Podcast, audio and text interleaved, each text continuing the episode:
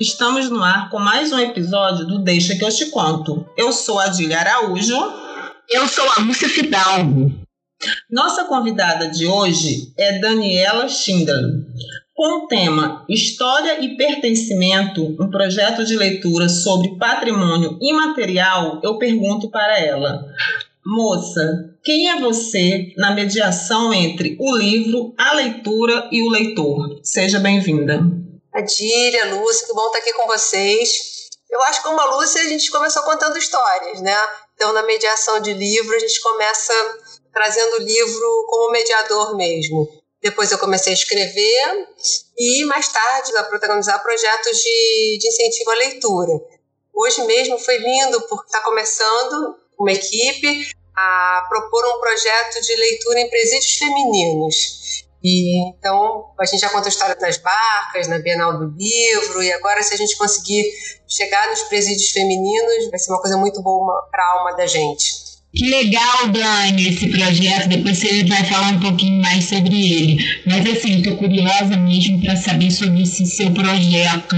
Esse projeto que a Adília fala, que ela fala no início, né? Conta um pouco a história. Como é que surgiu essa ideia? Eu sei que você é uma escritora também, uma contadora de história, que você já faz esse trabalho com promoção do livro da leitura, mas como é que surgiu a ideia do projeto?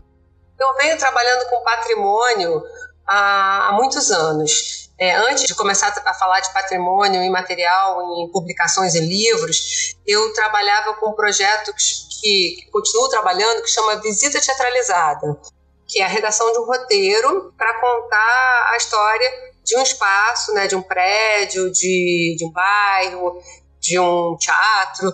Então, meu primeiro projeto foi na Academia Brasileira de Letras, é, foi um projeto elaborado para o centenário da ABL, quando a da Pinhon era presidente, e aí era um projeto que contava a história da academia através de, de uma visita que mesclava os atores com contadores de histórias e com música.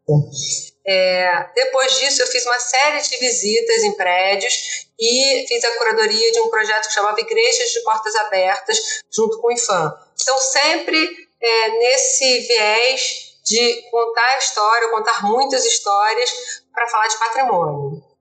Então, é, alguns anos atrás, eu fui chamada para fazer um projeto no norte do Mato Grosso, é, numa região que tem como cidade principal é, Sinop, que é uma região bastante desconhecida da gente do Rio, pelo menos, que é uma região que foi colonizada naquele momento da ditadura militar, quando se achava que tinha que ocupar a Amazônia para os estrangeiros não pegarem a Amazônia, e com isso se trouxe agricultores, principalmente do sul, para essa região, que vieram assim em caminhões com vaca, com bebês, e eles foram para essa região de Sinop e chegando lá, eles começaram uma vida mais ou menos em 1975 para cá.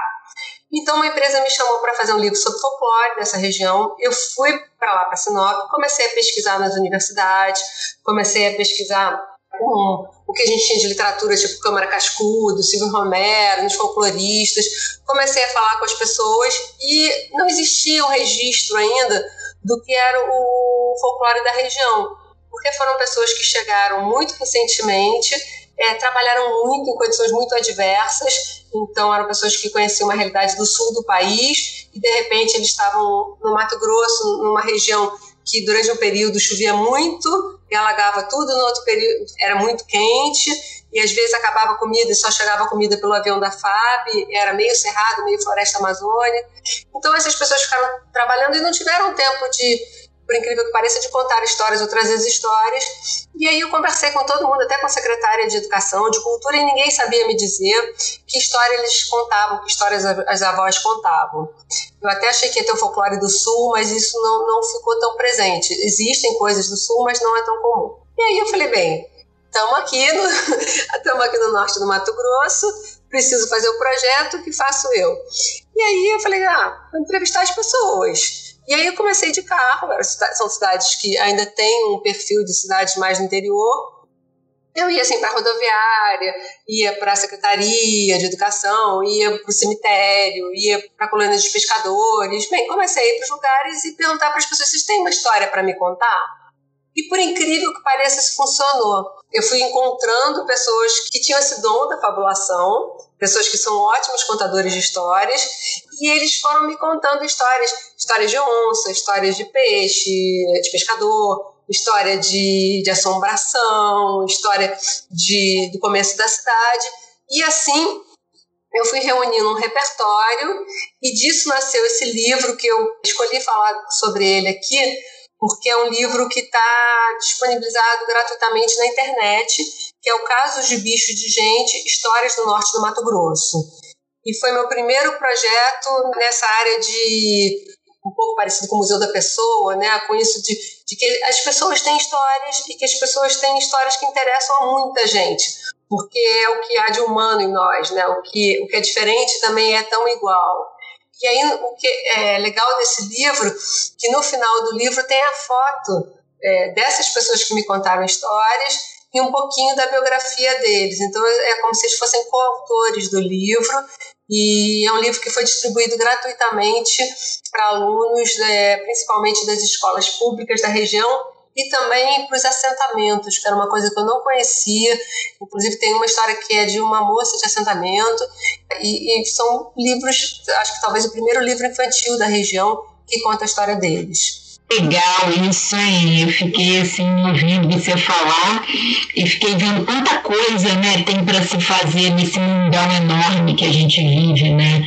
Muito legal essa ideia de ir, resgatando, né? Tem uma história para me contar, tem uma história para me contar, tem uma história para me contar, e as pessoas sempre têm uma história para contar, né? Você citou aí o, o, o Museu da Pessoa, né? Aí é um museu virtual que tem as histórias das pessoas contando e toda história se parece com a nossa história também, né? A gente acaba pegando na história do outro algo que se parece com a gente, um nome igual, um fato que ocorreu. Curioso isso, bem legal. Vou olhar o livro que está disponibilizado. Eu queria perguntar para você, Dani, que você falasse um pouco sobre a sua formação, né? O percurso de você chegar até esse projeto, né, de como foi, o que, que você, se você já tinha feito algo é, parecido nessa área, e queria que você é, definisse o que é patrimônio imaterial para quem não conhece. O patrimônio imaterial é, são os saberes, é o conhecimento das pessoas que passam de geração em geração. Então é um patrimônio porque é um bem, Antigamente, o IFAM só considerava patrimônio patrimônio material, que são os prédios. São coisas, digamos assim, pode tocar, né? Eu ia falar palpável, mas eu acho que não é uma boa palavra, porque acho que o patrimônio material também é palpável. É uma coisa que está ali, uma construção, é um objeto. Então, é, mais recentemente, se ampliou esse leque para o patrimônio material, que são é, as receitas, é, hoje em dia, acho que tem uma receita, não sei se tem receita de vatapá, por exemplo, que, que eu acho que é patrimônio material, tem o Congo, tem danças, acho que parte de, de coisas religiosas, de religiões de matrizes africanas. Então, é, o patrimônio material são esses saberes que ficam de geração em geração. É, eu sempre posso dizer que a minha vida toda, é, talvez uma das coisas que tenha mais me encantado são as pessoas eu amo as pessoas, eu amo as histórias delas, eu amo estar com elas, eu amo quando a minha casa está cheia de gente, é um traço da minha personalidade. E também, assim, eu quero ouvir o que elas têm para me dizer. Eu sou, eu sou uma boa ouvinte, eu acho. É, se alguém começa a me contar uma história, eu fico, conta mais, sabe? E nisso eu trabalhei a vida toda com muita gente e fui é, percebendo histórias. Esse é o primeiro livro que eu faço esse registro de pessoas que não não são, digamos, não são famosas, porque eu já tinha trabalhado com, com essas coisas teatralizadas é, para contar um pouco da história de um escritor, contar um pouco a história de personalidades. E aí, de repente, vem para esse veste que é contar a história das gentes, e que é uma coisa que hoje tem sido muito valorizada, inclusive em vários museus. E tem um outro traço que para mim é importante, que eu trabalhei com a Fundação Roberto Marinho um projeto que eu gosto muito, que é um projeto de aceleração de ensino para alunos que estavam numa equação idade, ano escolar é, não igual à tradicional. Então, por exemplo, uma pessoa de 50 anos que voltava a estudar, então estaria no segundo ano do ensino fundamental. ou um jovem que havia sido reprovado, tinha abandonado a escola, e com 18 anos está numa, numa série que daria, estaria com crianças. Então, eles juntam essas pessoas num projeto, juntavam, né, num projeto de aceleração de ensino. E aí eu me lembro de sentar com a Vilma, que é uma pessoa que entende muito de educação, que era da Fundação, e ela me dizia assim que uma das coisas mais importantes quando a gente vai trabalhar com essas pessoas é a questão da identidade. É a valorização de quem eles são. Então, nesse universo, quem eles são é a que comunidade eles pertencem, a que município eles pertencem, a que estado eles pertencem. Então, uma pessoa, um aluno que está lá na, numa comunidade ribeirinha, no Amazonas, tem uma identidade muito distinta de um aluno que está aqui numa comunidade do Rio de Janeiro. É, e que isso tem que ser valorizado, para a gente não querer ser sempre a imagem da televisão ou do artista de cinema, né? Então, valorizar o que a gente come, como a gente fala, as coisas que a gente faz, os, a tradição da nossa família. E eu acho que esse aprendizado com a Fundação Roberto Marinho, nessa elaboração de cadernos de professores para esse projeto, também me trouxe muito dessa questão de, de valorização dessas pessoas no lugar que elas estão. E juntou com essa vontade de ouvir histórias. Você falando, eu lembrei de um filme que assisti na, na faculdade, que falava sobre memória, Narradores de Javé, é, que nós assistimos, né, que falava sobre justamente as memórias que aqueles moradores tinham, né, da, da cidade, e que eles tinham que relatar para um outro morador que ficou responsável por fazer um livro, né, sobre as memórias de cada um. E quando você estava falando, eu me lembrei muito que a gente teve que fazer um, um, trabalho sobre esse filme, né, falava sobre a história oral de cada um e falava a diferença da história oficial, da história contada, né, e da pessoa que escreve, né? Que ela coloca também a, a visão dela. Queria que você falasse um pouco sobre isso, né? Sobre o que você escuta, sobre o que de fato você pode colocar, né? Sobre o que de fato você pode falar sobre aquilo que foi dito e esse contraponto né, que existe entre o que você fala, o que você diz, pode não ser cientificamente comprovado, né, entre aspas, com o patrimônio daquela cidade, daquele lugar, daquela comunidade. Você falou desse filme que eu, que eu acho incrível, e eu acho que também quando a gente vai entrevistar as pessoas, o mais próximo que a gente conseguir estar do Eduardo Coutinho, dos documentários que ele faz, dessa visão de que você está escutando o outro com afeto, tentando não não ter tua visão crítica, porque é a história do outro. Então, é, me aconteceu, por exemplo, é, lá na região de Sinop, uma vez só, que foi um duelo, porque me levaram para entrevistar um, um homem que ele era caçador.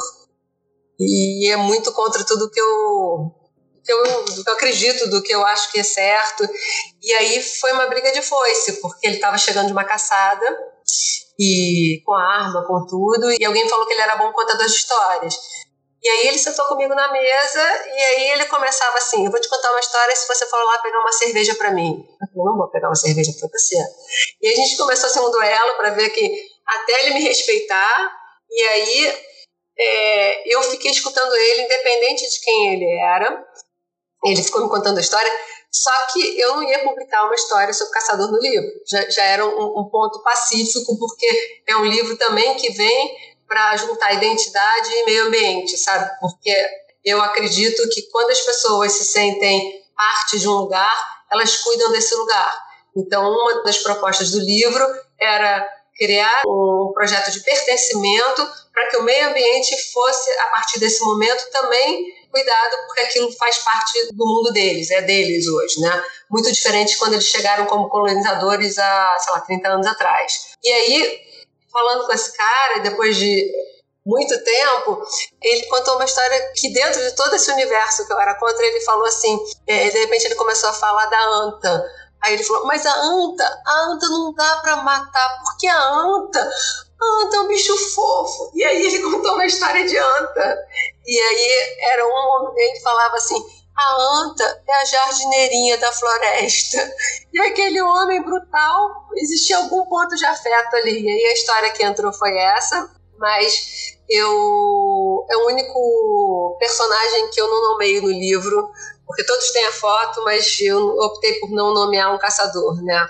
Então esse é, acho, não sei se eu te respondi um pouquinho do que você me perguntou ouvindo você falar e mesmo assim contextualizando com a pergunta da Adília, né, que ela fala sobre como é que a gente prova, né, eu acho que é um pouco isso que ela quis dizer, não sei, eu posso estar errado, mas como é que a gente prova cientificamente o que a gente conta na narrativa, né?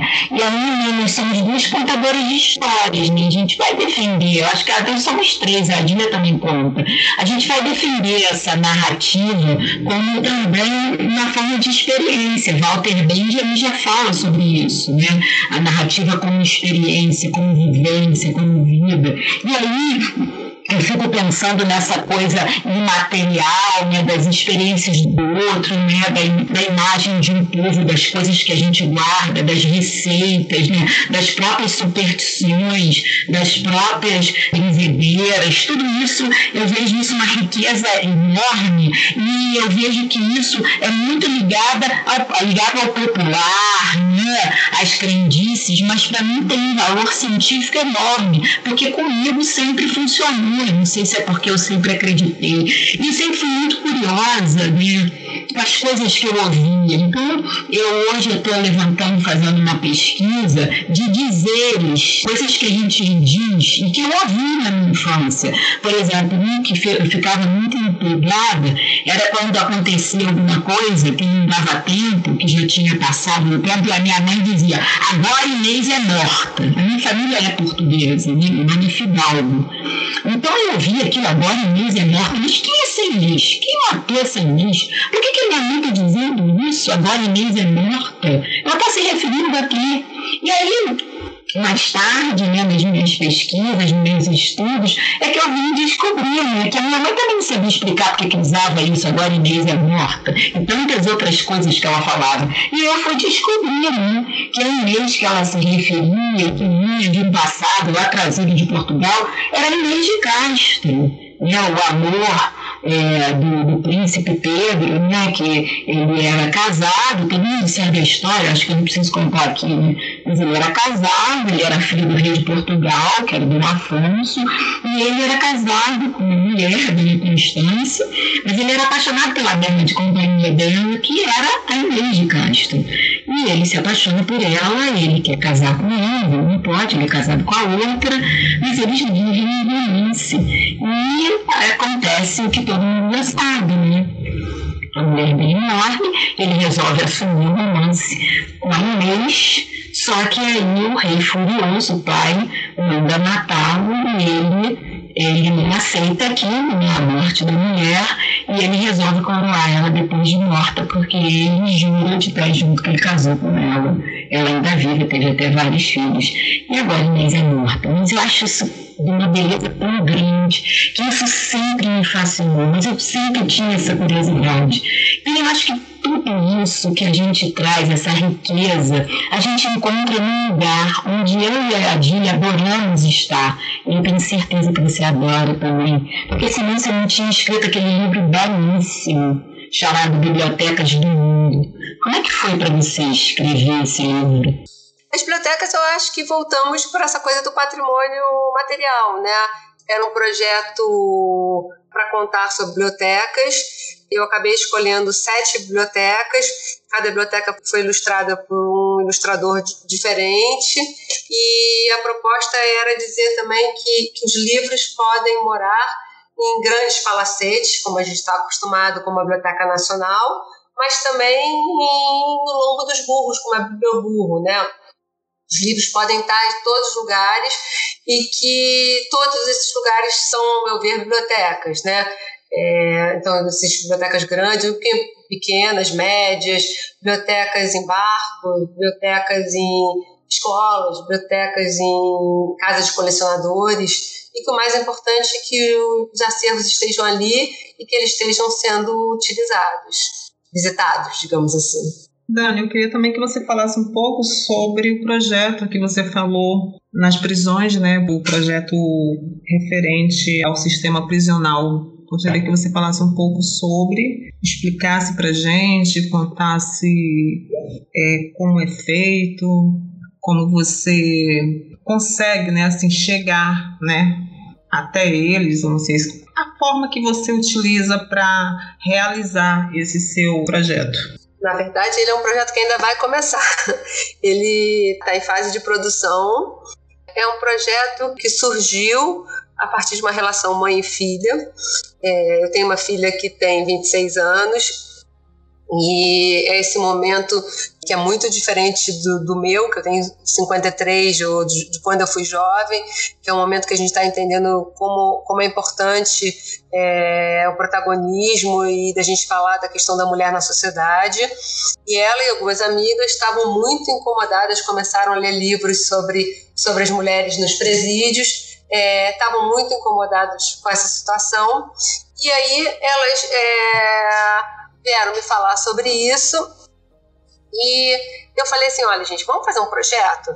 É, elas são todas na formação de, de psicólogas. É, eu falei, eu não sei fazer um projeto sobre, sobre, escuta, sobre, eu não sei fazer no sentido de, não sei como captar recursos para um projeto de psicologia, mas eu sei como organizar um projeto de literatura, de que o objeto seja um objeto cultural como a minha história nasce lá no Vidigal, quando eu tinha 20 anos, eu organizei um projeto, escrevi em Lei Rouanet, que chama Histórias Além Muros. Por um grande acaso, eu encontrei um parceiro enorme, que é um advogado que, que se transformou em patrocinador do projeto, que ele uma vez veio aqui conversar comigo sobre um projeto de educação.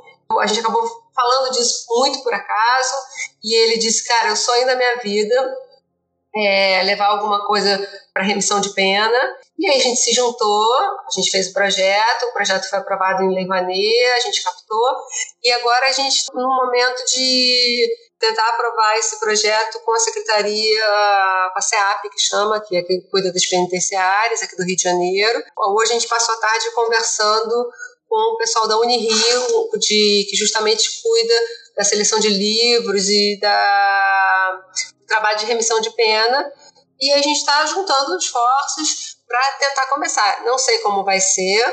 Eu já estive nos presídios, porque eu tive junto com o Marcelo Aquino, que ele estava é, fazendo pesquisa para o seriado do Carcereiros, então a gente visitou os presídios, e então conheci um pouquinho, foi a primeira vez que eu entrei no presídio na vida, fui em dois presídios, estive lá em Bangu, e para mim, se isso der certo, se a gente de fato conseguir, é uma coisa que vai me vai me importar muito, porque é, eu acho que eu, como outras pessoas da nossa área, a gente tem a sorte fazendo coisas que são para o bem de todo mundo, sabe?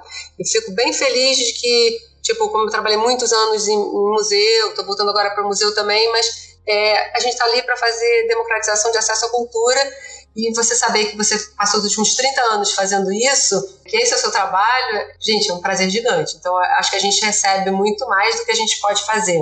É, quando você fala isso, eu sempre converso com a Lúcia e em todos os outros episódios, eu sempre falo é você dar a possibilidade, né? Eu acho que a pior coisa que um ser humano pode fazer com o outro é você tirar toda a possibilidade de alguém, né? Eu acho que quando você tira a possibilidade da pessoa conhecer o mundo de forma através dos livros, através da leitura, de ter o conhecimento, a partir daí, né, ele saber qual caminho seguir, né? Eu acho que é muito muito triste, né? Eu acho que esse trabalho que, que você faz, eu sempre falo isso para Lúcia, é justamente o contrário, né? Você dá a possibilidade para o outro, né?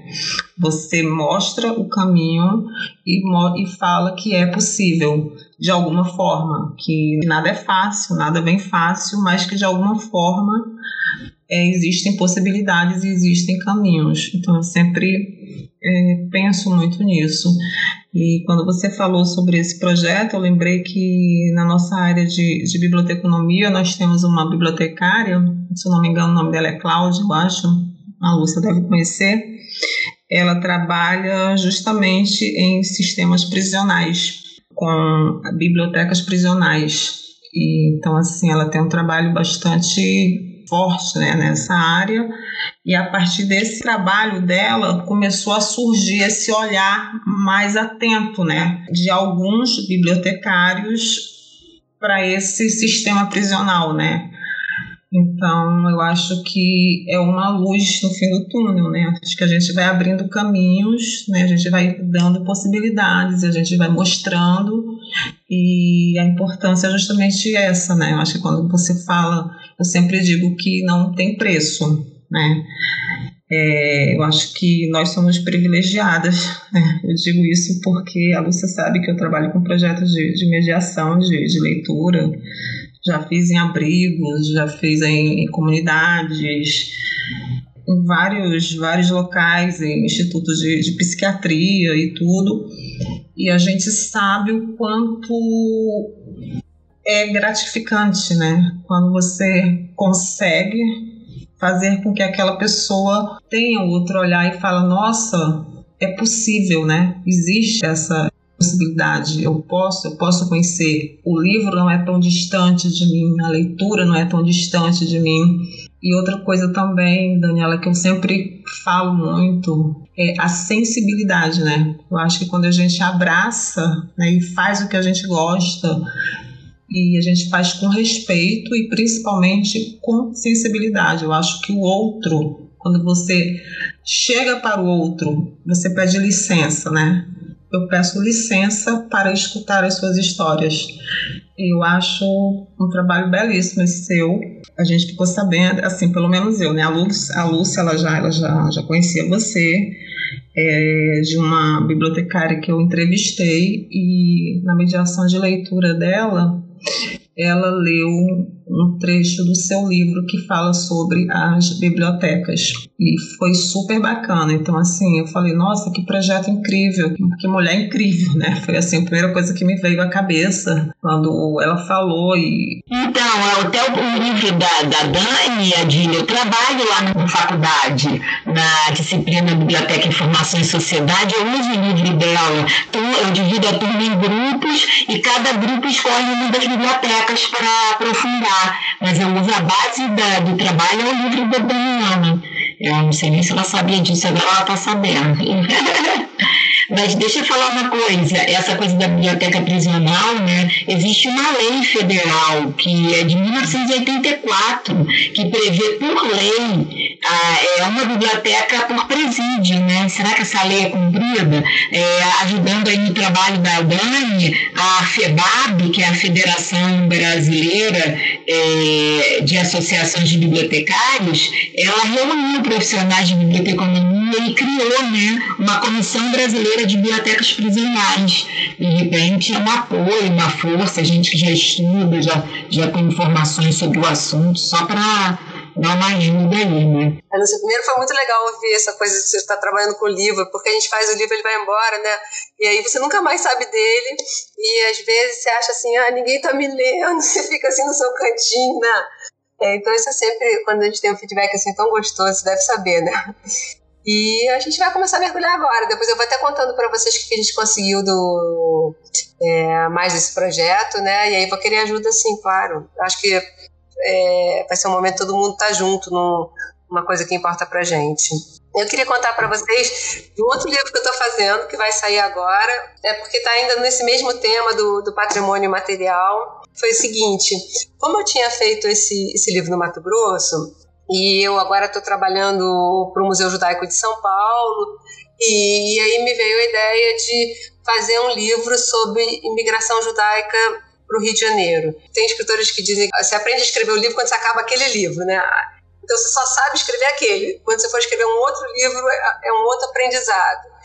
E aí eu me deparei muito com essa realidade, porque eu tinha feito o livro do Mato Grosso, eu falei, agora é mamão com açúcar. Já fiz no Mato Grosso, já aprendi, vou fazer esse do Rio, vai ser fácil, faço em dois meses, está pronto. Quando eu fui fazer do Rio, eu vi que era outro cenário e era, assim, tudo mudou. Porque quando eu estava lá no Mato Grosso, o ambiente das pessoas, as histórias que elas contavam eram muito parecidas. Eu acabei criando temas, né? Histórias de pescadores, histórias de onça, é, histórias de assombração. Mas quando eu vim para a questão dos judeus cariocas, de famílias que vieram para cá, eu virava para as pessoas e falava assim: Ah, você quer me contar uma história? E, e as pessoas falavam: Sim, que história? E aí eu não sabia explicar para elas que história, porque na verdade eu achei que era uma coisa e era outra, sabe? Porque era um universo muito mais vasto. E aí eu, eu fiquei. É, algumas duas pessoas tinham uma história e me contaram, e, e a partir disso eu comecei a pensar assim: tá, é, qual é o roteiro dessa pergunta? Porque eu acho que muito da resposta que você vai receber depende de como você formula a pergunta. Eu adorava matemática, né? Então, e uma das coisas que eu mais adorava era a teoria dos conjuntinhos, aquela coisa de pertence, sabe? Ah, conjuntos vermelhos e conjunto das frutas, sabe? É, eu, eu gosto muito disso e gosto muito de equação. Então, eu começava a pensar assim, não, é, nas minhas perguntas eu tenho que criar como fosse uma equação. Quais são as regras dessa equação e qual é esse conjunto que eu quero abarcar? E aí eu comecei a falar, não, talvez a pergunta não seja, você tem uma história legal para me contar? Eu posso te contar, tem uma história ótima. Ontem no elevador, mas não é isso que eu quero. Ah, então eu fui à praia, será que é isso que eu quero? E aí, fazendo o livro, eu fui aprendendo é, o que eu queria. E fui aprendendo uma coisa que para mim foi, foi bem potente, que num determinado momento eu já poderia fazer 10, 20, 30 histórias se eu quisesse, porque eu entendi como era é, o roteiro disso que eu estava precisando. E aí o roteiro era o seguinte: eu entrevistava as pessoas, as famílias, escolhia famílias já em cima de, ah, como eu vou te dizer, em cima de determinações. Então, não sei se vocês sabem, mas os judeus vêm de regiões diferentes, então eles são, são diferentes. Os Kenazes, que são os judeus que vieram da Europa, tem os judeus que vieram da Península Ibérica, expulsos da Península Ibérica na hora da época da Inquisição, e depois vão para a África e são os sefaraditas, e tem os judeus Mistrai, que são os orientais que estavam lá antes, quer dizer, tem, tem tipos diferentes, né? tem, tem digamos, é, por essa origem deles. E eu comecei a pensar, não, eu quero então diversas famílias, comecei a procurar as histórias e a partir das entrevistas eu comecei a entender que conforme as pessoas iam contando, eu conseguia ir puxando assuntos para criar um fio condutor, para conseguir ter um roteiro.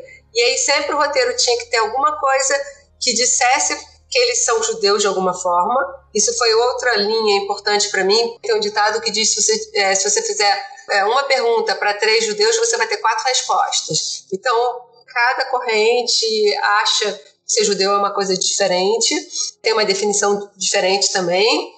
E aí eu comecei a procurar isso judeus muito diferentes, vindo com famílias vindo de lugares diferentes, e que todos viravam aqui para o Rio de Janeiro, em que tinha esse final passado aqui na cidade. E aí, imagina, eu entrevistei famílias que, uma coisa que eu não conhecia, uma época que elas saíram da, da Alemanha e de, da Áustria, dos outros lugares, porque um, a China deu visto para salvar judeus e foram 18 mil judeus para Xangai. Então, eu tenho histórias de judeus que foram para Xangai histórias de judeus que já estavam na China antes, porque eles eram russos e, estavam lá na China em outra comunidade. Tem os judeus que vieram do Marrocos, do Líbano, então tem os judeus que falam árabe, tem os judeus que vieram de países é, como a Itália. É, e aí isso criou um, um, livro e que mais do que tudo eu trabalhei com uma antropóloga, a Juliana Portenoy, que é uma pessoa incrível, e mais do que tudo a gente aprendeu voltando ao começo dessa, dessa entrevista de hoje, é que a gente está contando as histórias de famílias judias interessa para todo mundo, porque a gente está contando a história da, da imigração. E a Juliana, que é antropóloga, ela falou assim: a história humana é uma história de deslocamento. Nós estivemos sempre em deslocamento. Então, tem o refugiado, tem o imigrante, tem o nordestino que vem para a cidade grande, tem os negros que vieram escravizados. Então, a nossa história é uma história de imigração. Então, quando você conta uma história de imigração, é, quer dizer, uma, no caso são 14 famílias, você está contando histórias que são pertinentes ou que são correlatas e que têm ingredientes que, que são comuns a muitas outras histórias de pessoas que chegaram a, ao Rio de Janeiro. Esse é o livro que vai sair agora em dezembro. E ele, a gente está trabalhando ele junto, sempre com a parceiros da educação, porque atualmente todos os livros que a gente faz 60% ou 70% são para distribuição gratuita nas escolas. Dani, eu queria que você falasse também sobre o onde né, nós, nós podemos encontrar os, os seus livros, os canais de, de mídias sociais, que a gente pode saber mais sobre os seus, os seus projetos. Queria que você falasse um pouco sobre a divulgação. Eu gostei muito desse livro que você falou, Dani. Muito legal. Esse livro tem um nome que eu gosto, chama Uma Casa no Mundo. Existe uma plataforma que eu utilizo, que eu gosto muito, e por isso a gente tem uma plataforma para publicações e a gente deixa uh, os livros gratuitamente nessa plataforma. É, chama ISU, eu não sei se as pessoas conhecem, é I, dois S e dois U's. E a Saputi, que é a minha empresa, chama Sapoti como a fruta, tipo carambola, Saputi, então, Saputi, projetos culturais, tem, é, não sei como chama isso, que eu não sou boa de, de rede social, de internet, mas é, de qualquer maneira, tem no ISU sei lá, um lugar que a gente sobe os nossos livros. Então, quando vocês buscam no Google, por exemplo, ISU, Saputi Projetos Culturais, vocês vão chegar no nosso link. E nesse link tá esse, esse livro do Causos de Bicho de Gente, tá provisoriamente, na verdade a gente deixou durante, o, durante a pandemia, o livro que é a continuação das Bibliotecas do Mundo, que é, é onde moram os livros bibliotecas no Brasil, a gente disponibilizou gratuitamente durante a pandemia. É, eu, como outros autores, que a gente acha que é o momento da gente poder ofertar o que a gente pode. Né? Tem gente que está ajudando com dinheiro, a gente está ajudando com, com nossos livros é, podendo ser lidos gratuitamente na internet. É, é, porque esses livros foram publicados pela, pela minha empresa, então eu posso também disponibilizar. E tem também os livros que a gente fazia para o CCBB, que são, tem o do Dali, tem o do Gauguin, tem, tem o do Mondrian, então também estão na plataforma gratuitamente. E fora isso, a, a minha empresa é a Saputi Projetos Culturais, que tem um site, é Saputi Projetos, é, onde a gente fala um pouco do que a gente está realizando e a gente tem o Instagram e tem o Facebook que a gente não está alimentando muito, deu uma certa preguiçinha, mas que a gente em 2021 vai voltar a alimentar com mais frequência.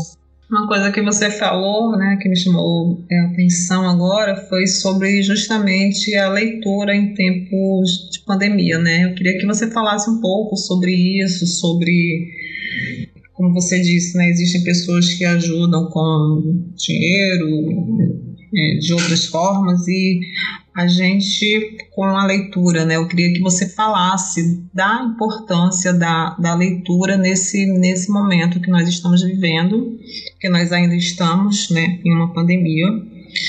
E eu queria que você falasse sobre essa importância. Ah, primeiro, acho que todo mundo tem que agradecer e eu tenho que mencionar que muitos contadores de história, não foram poucos, muito, é, começaram a contar histórias na internet, né? E isso está aberto para todo mundo. É, também sei de vários autores que disponibilizaram os exemplares. Acho que o Miyakoto, não tenho certeza, mas acho que o Miyakoto, por exemplo, disponibilizou os livros dele. Acho, tá, gente? Posso estar falando besteira, mas eu li alguma coisa a respeito. Então, nesse momento, é, agora está vindo a segunda, a segunda onda, né? Mas a gente tem mais presente a primeira no começo, como todo mundo ficou muito fechado em casa. E é isso, a gente também vamos voltar no projeto do presídio, né? Leitura é uma porta para uma viagem, para um outro espaço. É, você pode estar em qualquer lugar quando você está lendo, ou quando você está ouvindo uma história. É, Ana Maria Machado diz uma coisa que é muito bonita, que é, quando o leitor começa a ler um livro, ele tem que fazer um pacto é, com aquela narrativa de acreditar naquilo. Então, se você fala, ah, eu encontrei um gigante, e você diz, ah, não tem gigante, então você não está fazendo esse pacto. Então, você tem que deixar que o, o escritor o, e que, o que o contador de histórias é, te leve para um outro lugar, né? Que o livro, no caso, também te leve para outro lugar. Então, eu acho que é, nesse, nesse momento de pandemia, foi muito importante você poder estar em outros lugares, estar com a sua imaginação também, é, e estar exercitando a sua imaginação. Todo mundo sabe que, sim, eu adoro, adoro cinema, adoro série, adoro filme, mas existe um lugar que é o lugar da literatura, que é um lugar muito potente porque muitas vezes é a palavra, né? É só a palavra. O resto tudo você você constrói. Então olha o esforço que você tem que fazer, né? Tipo, tá dito ali com palavras e você imagina como é a princesa, ou você imagina como é o herói, você imagina como é o lugar, e isso é uma construção. E isso é muito diferente das outras linguagens. E acho que nesse momento da pandemia, tá lendo, é, tá tendo essa porta, tá tendo esse momento de, de ir para viajar, né? A gente usa muito isso de, de viajar para outros mundos através da literatura. É, é uma ferramenta muito, muito potente. E por isso eu acho que a literatura vai existir para sempre. Eu reencontrei alguns livros em tempos de pandemia, né? E dos livros que eu reencontrei é um livro que fala sobre. Na verdade, é o nome do livro é A Livraria Mágica de Paris, da editora Reco, é, da Nina George. Ah, é muito conhecido, antigo, mas eu encontrei esse livro porque ele tem tudo a ver com o momento que a gente está vivendo. Porque é a história de um homem que ele se diz ser um farmacêutico literário. Né? Ele tem um livro um barco livraria que fica ancorado no Sena e ele vai sugerindo as leituras de acordo com, com, o momento que as pessoas estão passando. E nesse momento, nesse tempo de pandemia, eu indiquei muitos livros, porque eu fui encontrá-los. Então, você dizendo, falando aí da Ana Maria Machado, né, nessa, dessa coisa que a gente só consegue ler se a gente se propõe a entrar na história né, e acreditar naquilo que a gente está lendo, é porque a gente precisa realmente abraçar essa história quando a gente começa a virar aquelas páginas, né? E começa a ler, às vezes, uma história fantasiosa ou não, é porque a gente precisa entender essa leitura como uma viagem sem fim. Né? Eu acho que a leitura é uma viagem sem fim, porque depois de uma leitura a gente busca outra e outra e outra, então a gente está sempre viajando. É uma viagem que nunca acaba quando a gente se torna um leitor, a gente se torna alguém apaixonado que está sempre buscando, né? É uma leitura que puxa outra, que puxa outra. Isso que eu acho fantástico quando você se torna um leitor ou ajuda alguém a olhar para a leitura dessa forma. E acho que é maravilhosa essa história de hoje que a gente está conversando, que a gente trouxe tantas questões, né? Essa coisa do museu, do material, das bibliotecas, é, dos, dos encarcerados, da liberdade do livro. E é lindo ouvir isso acontecer aqui e poder ouvir várias vezes, né, e buscar essas leituras que foram ditas. Eu gostei muito dessa conversa de hoje. Me veio na cabeça a palavra andanças, né?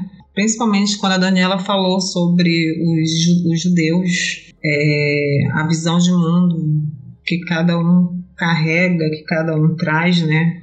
Dependendo da sua tradição, de onde está, seja seja na Ásia, seja no Brasil, Mato Grosso do Sul, seja no Nordeste, seja no Rio de Janeiro, seja no Acre, seja em qualquer lugar do mundo, né? É, história é vida, né? A gente sabe disso e quando você falou sobre é, a comunidade judaica, né, aqui no Rio de Janeiro, me veio essa palavra, andanças, né? Eu acho que são essas experiências que fazem, né, ainda a gente acreditar que o ser humano é capaz de muita coisa boa, né? Até quando você contou a história lá no início daquele caçador, que ele falou da, da anta e que você falou, nossa, você percebeu é, que ali, né, por trás daquela roupagem, né, de de caçador, de que mata bichos e tudo, é, existe um pouco de, de sensibilidade, né? Então, assim, é, veio muito isso. Então, essa palavra andanças ficou. Eu acho que o episódio de hoje fala muito sobre, sobre isso, né? Sobre todas essas andanças que você é, passou, por onde você passou, por onde você esteve, com quem você conversou. Fala de sensibilidade também, fala do escutar e do respeito, né? Porque eu acho que para a gente entrar no mundo do outro, a gente precisa ter o respeito, né? Quando você falou que você colocava é, a pergunta, né? Ah, me conta uma história. E você parou, pensou e buscou a melhor forma de chegar, né? Naquele mundo, aquelas histórias que muitas vezes são histórias de sofrimento, são histórias de luta, são histórias que muitas vezes você não conta para ninguém, né? Então, assim, foi maravilhoso realmente falar com você, escutar todas essas, suas experiências, parabenizar por todos esses seus projetos, por toda a sua coragem, pelo seu amor pela leitura, porque eu acho também que a gente, para fazer o que a gente faz, né, a gente tem que amar, tem que gostar, né, tem que ser apaixonado. E quando você fala é, eu percebo muita paixão assim na sua voz. Então é isso. É, eu quero falar para você que foi muito bacana gente esse nosso bate-papo de hoje. É, sobre todos esses, esses projetos, os projetos que você já fez, os projetos que virão e que venham muitos e muitos e muitos projetos. E a gente agradece. A mediação de hoje vai ser feita pela Daniela. Daniela, é com você. Eu pensei de ler um conto desse livro novo. O que, que você acha? Eu acho ótimo. Eu também. Então vocês já viram que a minha articulação, às vezes eu estou gaguejando aqui, então vou, vou, me esforçar, Lúcia, eu não tenho mais seu treino, eu não estou mais em forma. É, e tem algumas palavras que são palavras é, em outras línguas, então sejam legais comigo que eu vou tentar, tá bom? A música que vem do meu nome. Nevava na Polônia e os irmãos Spielmann viajavam de carroça pelos arredores de Ostrewiec, onde moravam. Iam bem agasalhados, mas ainda assim suas bochechas ficavam vermelhas, queimadas pelo frio. Os jovens esfregavam as mãos para se aquecer do vento gelado e a conversa era animada e esquentava a alma. Desde pequeno, os irmãos tocavam na orquestra do avô que era muito requisitado nas cidades vizinhas ao Staten, ao povoado. O avô Israel tinha uma comprida barba branca e tocava violino. Seu irmão gêmeo, Zili, trazia a mesma barba e tocava contrabaixo. A música era a profissão e a vida dos Spielmann. Não é à toa que, em tempos passados, o sobrenome da família tenha se originado de sua ocupação. Spielmann é o homem que toca. A orquestra se apresentava em casamentos e festas judaicas. Sua música deixava as pessoas num estado de graça, como se o tempo parasse. Aos domingos, os músicos se reuniam às margens do rio Camiena e todos do Staten vinham escutá-los e também dançar. Dos instrumentos de corda saíam as vibrantes músicas klezmer, que em muito lembravam as melodias ciganas. Durante os festejos, os mais entusiasmados participantes sempre pediam: toca klezmer, toca klezmer até as cordas dos violinos se partirem. O andamento da música era modificado em função da energia dos presentes. Alternavam-se ritmos lentos e rápidos, por vezes até frenéticos, quando todos dançavam velozmente e felizes. Os Spielmann viviam num sobrado localizado na movimentada rua Aleja. O andar térreo da casa era ocupado pela loja, que vendia instrumentos e partituras musicais. Também no piso da rua havia uma sala, onde eram ministradas aulas de música. No segundo andar do sobrado morava a família. Concertos improvisados também aconteciam lá. Muitas vezes as janelas da casa ficavam abertas e as pessoas se juntavam na calçada para ouvir os acordes que se espalhavam com o vento. Contudo, o dinheiro não era muito em Streviek. Às sextas-feiras, no jantar de Shabat, a avó preparava os tradicionais arenques, peixes servidos com creme de leite e cebola em conserva, que todos adoravam.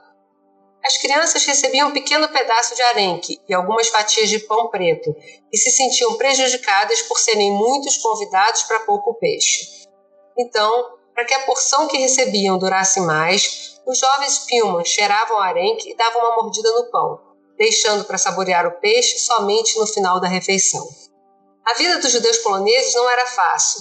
Havia momentos de grande perseguição e insegurança. Quando os irmãos Spilman cresceram, Shmuel, Moshe e Vagislau decidiu que era hora de partir. Porém, havia um problema. Eles precisavam de dinheiro para financiar a longa e cara viagem rumo ao Brasil. Para conseguir o valor necessário, o pai não teve dúvidas e vendeu parte da casa da família. Foi assim que os três irmãos conseguiram embarcar. Ao chegarem ao Rio de Janeiro em 1924, com apenas alguns trocados no bolso, o mais velho dos irmãos, Shmu, foi buscar emprego onde se ouvia boa música. Com seu violino e acompanhado de um pianista improvisado, Schmidt mostrou suas habilidades ao proprietário de um café-concerto, que, satisfeito com o que escutara, o contratou na hora e incumbiu de formar uma orquestra. Dessa maneira, os três irmãos obtiveram o primeiro trabalho e ficaram aos pés por estas bandas. Anos se passaram, muitos anos. Shmuel teve um filho que não foi músico, mas lhe deu um neto que ouviu a música do seu nome e se tornou saxofonista e maestro. Um dia esse neto, Ricardo, encontrou um livro de partituras de músicas klezmer, deixado pelo avô, cuja capa dizia: "O livro mais útil do gênero já publicado". Ricardo, como bom carioca, ama o carnaval e adaptou as canções que o tataravô tocava na distante Ostreveg para que o povo pudesse sambar. Foi assim que nasceu o bloco carnavalesco Rancho Praça 11 Klezmer Carioca. E a música ouvida nas aldeias frias da Polônia ganhou as ruas ensolaradas do Rio de Janeiro. Lindo! Lindo, Dani. Emocionante. Muito bonito, assim, o depoimento, né? E fico imaginando os outros depoimentos, as outras histórias, enfim. E essa história é do marido, talvez vocês conheçam, da Ilana, que conta histórias. É do Ricardo, o marido da Ilana. Eu conheço. É, ela é super parceira, contadora de histórias. Né? Eu fui professora do filho dela, acho, lá no Eliezer. Ela é do Instituto TEAR, não é isso? Eu acho que ela é do TEAR e ela foi uma das fundadoras dos tapetes contadores de história também. Sim, sim. É, e além disso, tem uma outra curiosidade. O tio do Ricardo é o pianista do filme que ganhou o Oscar. Aquela história do pianista que ficou escondido durante a Segunda hum. Guerra. É um filme que não vai Maravilhoso esse filme. Que lindo mesmo. Dani, eu vou pedir para você fazer a indicação de dois livros, é, falar o porquê né, da indicação desses livros, com toda essa riqueza de conhecimento e de detalhes que você nos apresentou. E que difícil! Tem um escritor que eu adoro, eu gosto muito do Vargas Llosa, e tem dois livros que eu, que eu gosto demais. Um é Tia Júlia, e o outro é sobre a Guerra dos Canudos, que chama Guerra do Fim do Mundo, que é muito impressionante para mim, porque, como um escritor que não é brasileiro, conta essa história que que a gente entende bem porque está aqui, né? Tem um sotaque tão brasileiro e é uma história de cangaço e ao mesmo tempo eu vi muita história de amor dentro desse livro. Então ele, sei lá, ele me emociona muito. Então são dois livros que eu gosto demais. Quero agradecer imensamente, gratidão por você ter participado, por você ter aceito o nosso convite. Foi muito bom o nosso bate-papo que as portas estão sempre abertas, que venham outros projetos, que nós possamos conversar mais sobre todos esses projetos, sobre toda essa riqueza de conhecimento, de detalhes e sobre essas andanças, né? Então, assim, gratidão, gratidão, gratidão mesmo. Eu também adorei encontrar a Dani nessa conversa boa de hoje. A gente nem viu o tempo passar. Que bom Quero ouvir você de novo quando o projeto estiver acontecendo é, bastante, com bastantes resultados. E é isso, desejo a vocês sucesso, alegria e muito amor no coração. Obrigada, Dani, obrigada, Dília, mais uma vez e sempre. Lúcia e Adília, obrigada pela generosidade de estar aqui, né? É muito bom, foi uma delícia. Obrigada mesmo. Então, gente, terminamos aqui com mais um episódio do Deixa que eu te conto. Em nosso bate-papo de hoje, conversamos sobre patrimônio material, tradição oral, identidade, pertencimento, valorização cultural, leitura de mundos. Quantas coisas, né? Quanto conhecimento, quanta riqueza de detalhes. Muito bom. Beijos, gratidão e até o nosso próximo episódio.